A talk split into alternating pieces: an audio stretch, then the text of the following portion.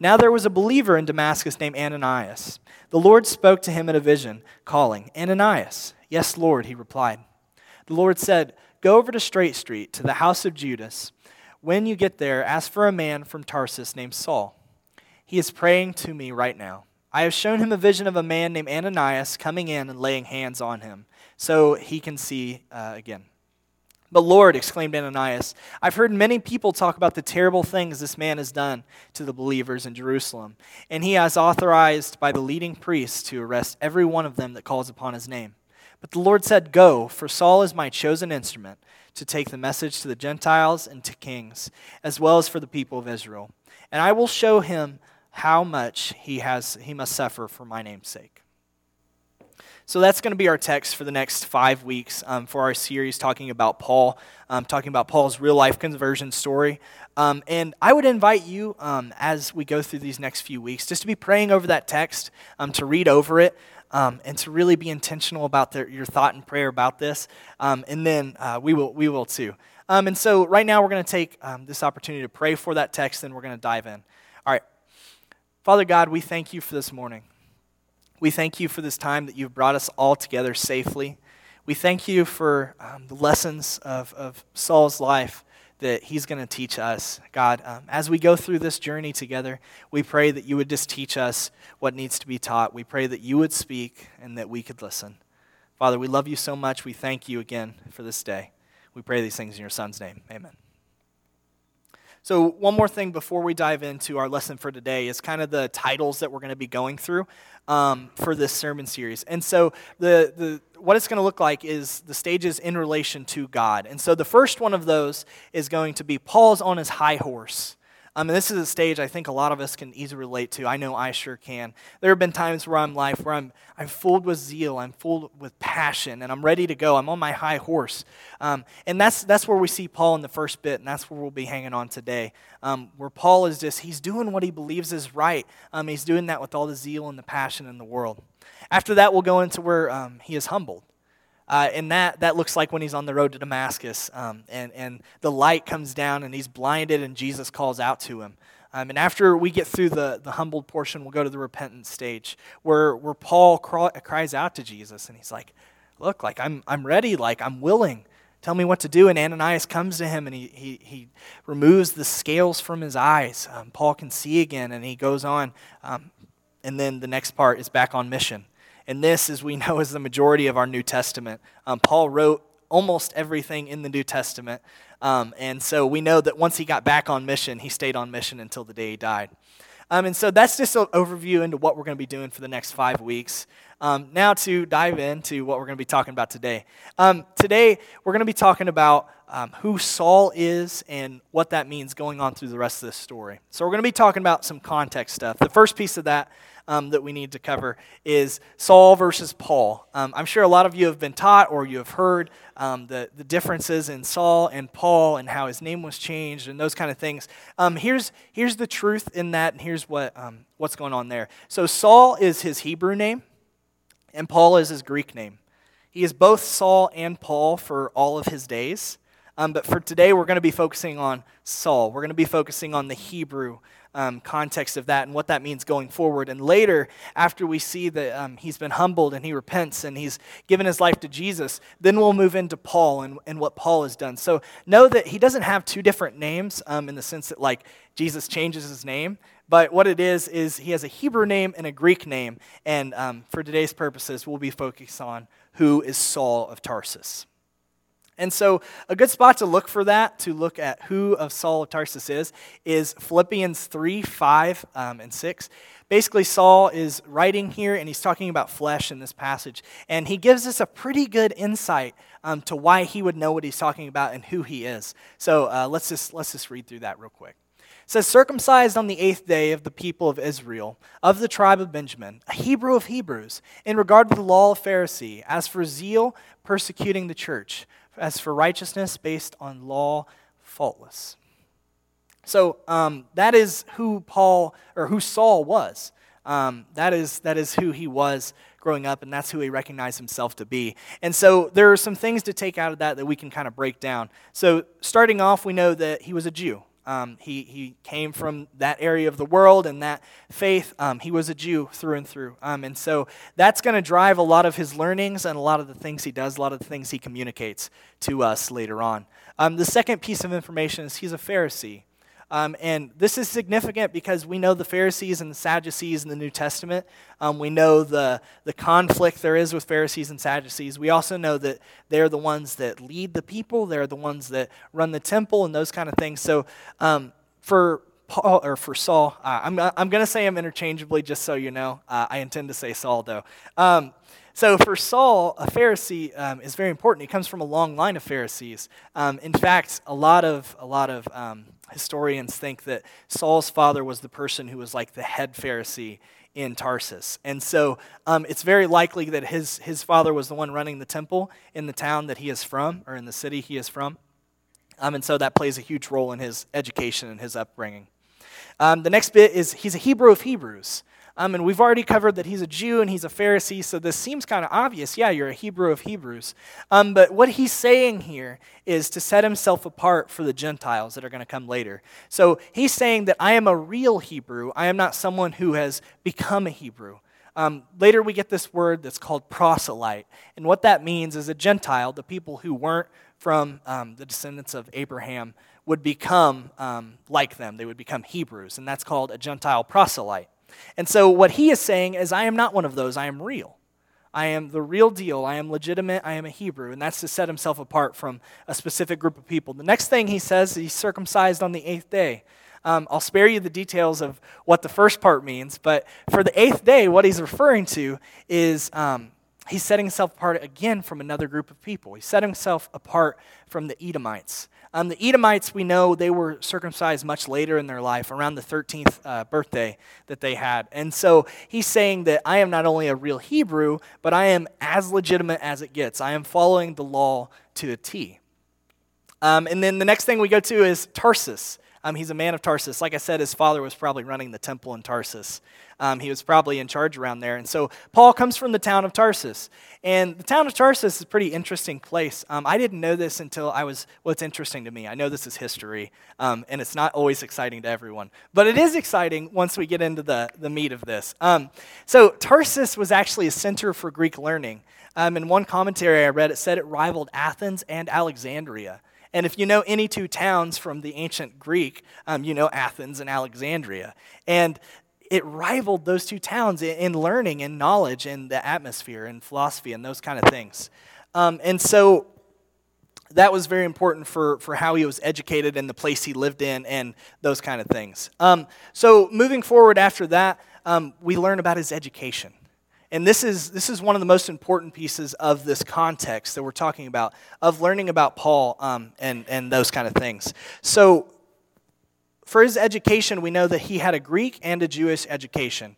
We know that he learned um, about, about the, the Greek philosophies and, and those kind of things um, in Tarsus because it was a center of Greek education.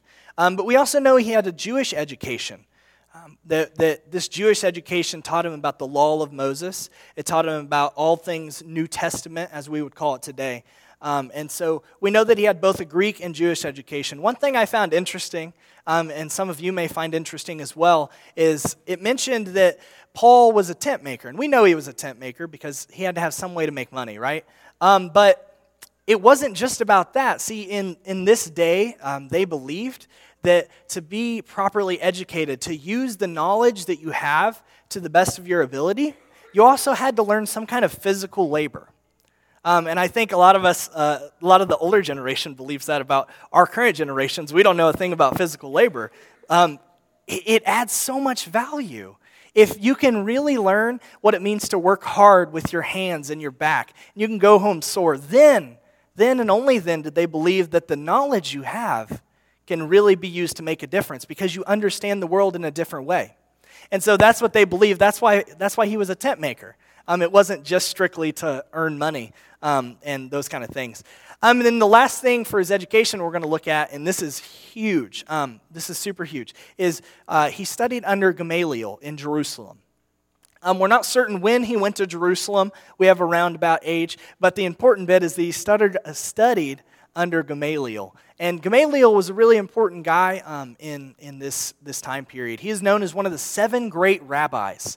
Um, we know rabbis are the teachers of this ancient world, and he was known as one of the seven greatest of all time. Um, and, and so he was one of the most knowledgeable men, one of the most wise men in this era. And Paul studied directly under him.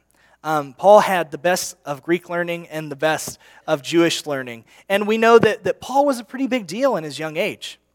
We know that Paul was on the track to make a difference um, in, in, the Jewish faith. We know that Paul was likely on the track to be the eighth great rabbi. Um, and so at this point in time in his life, um, Paul is studying what would have been known as the Harvard of the day. It would have been an Ivy League school, it would have been the top of the top, uh, the smartest of the smartest teachers. And so at this time, Paul's, Paul's very, very important. He's a really big deal. I mean, that'll be important as we go through the conversion, as we get through the transformation and those kind of things. Um, and the final thing we're going to touch on in the history portion of this, um, we're getting there, uh, is Roman citizen. He was a Roman citizen.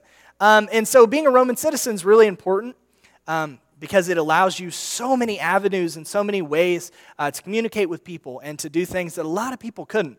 And um, citizenship in Rome was very difficult to attain.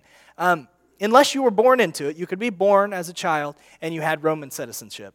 But aside from that, either it came from paying a large sum of money, which Paul, being a tent maker, probably didn't have a large sum of money, and um, it could also come from being told uh, by the ruler or rulers in Rome um, that you could be a citizen. And so, more or less, there's not really a way to become a citizen unless you're very special. Um, and so, Paul was a Roman citizen, and that'll be important as he goes on throughout his ministry.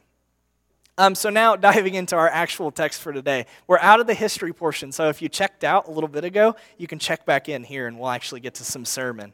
Um, so, our text for today is Acts 9 1 and 2. I'm going to reread that and then we'll break it down a little bit. It says, Meanwhile, Saul was uttering threats with every breath and was eager to kill the Lord's followers.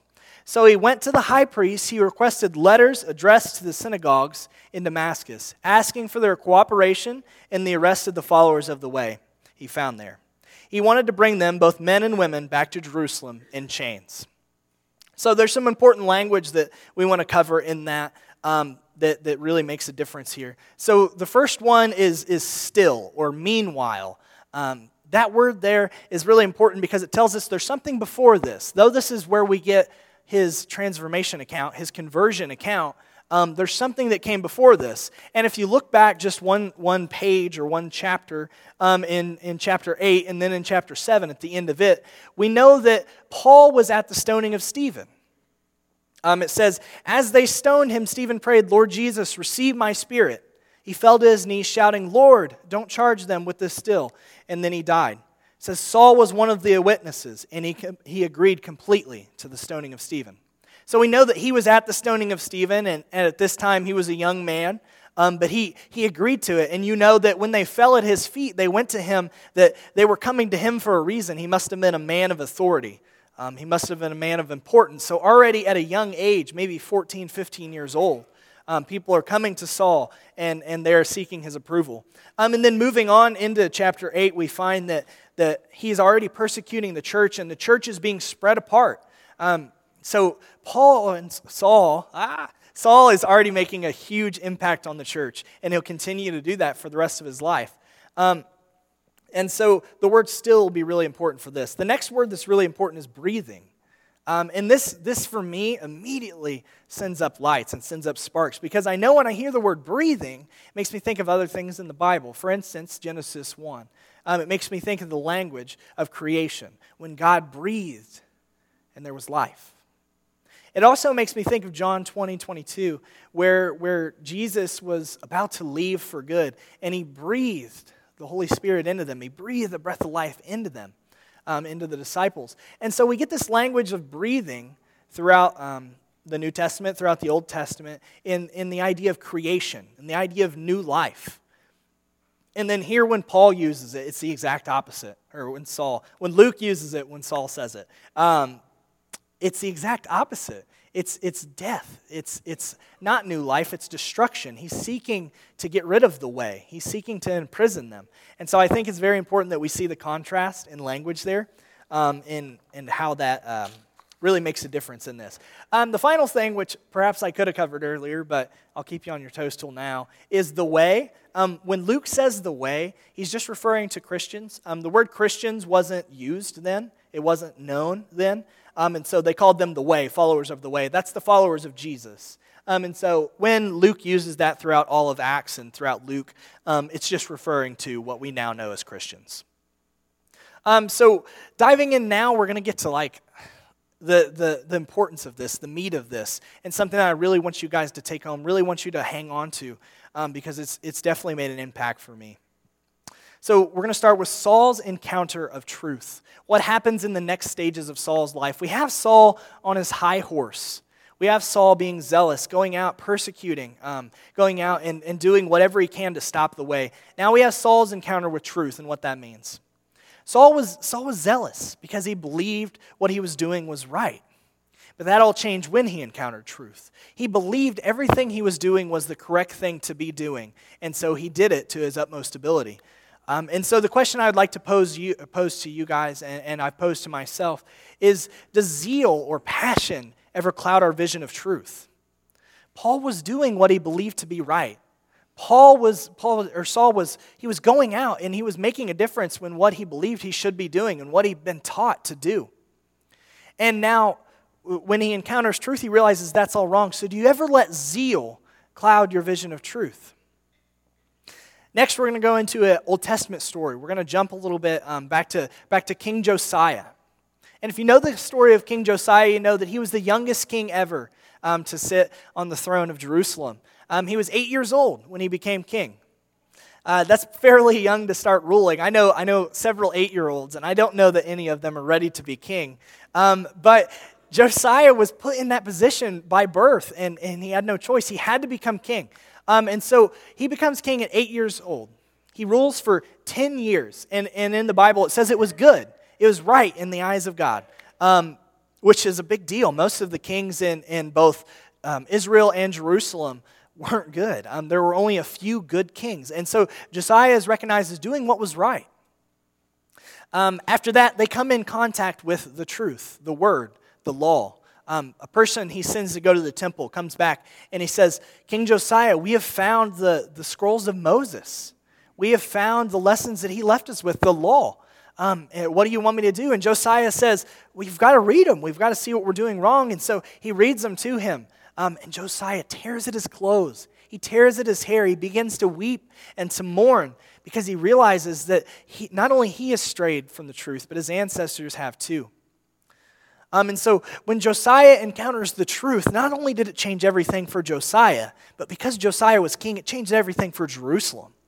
An entire nation of people, just like that, were changed. That's because they encountered truth. So if, if you don't take anything else home today, um, I want you to take home this statement, this little piece of information. Um, and that is truth leads to change. Truth leads to change. You know, this morning we had the announcement from the elders about some incoming change, um, talking about going to a two service model to accommodate for the needs um, here at Mount Tabor. And we've talked about how there may be some changes in the future, um, how there have been some changes in the past. We recognize that change is difficult, but friends, we can see in Acts, we can see in the story of Josiah that truth leads to change. Truth begs change of us. Truth makes you evaluate what is important to you, and then it commands action upon what is important to you. Truth leads to change. And so the question is what will you do with truth? After today, um, I, I, won't be speaking any more of this to you.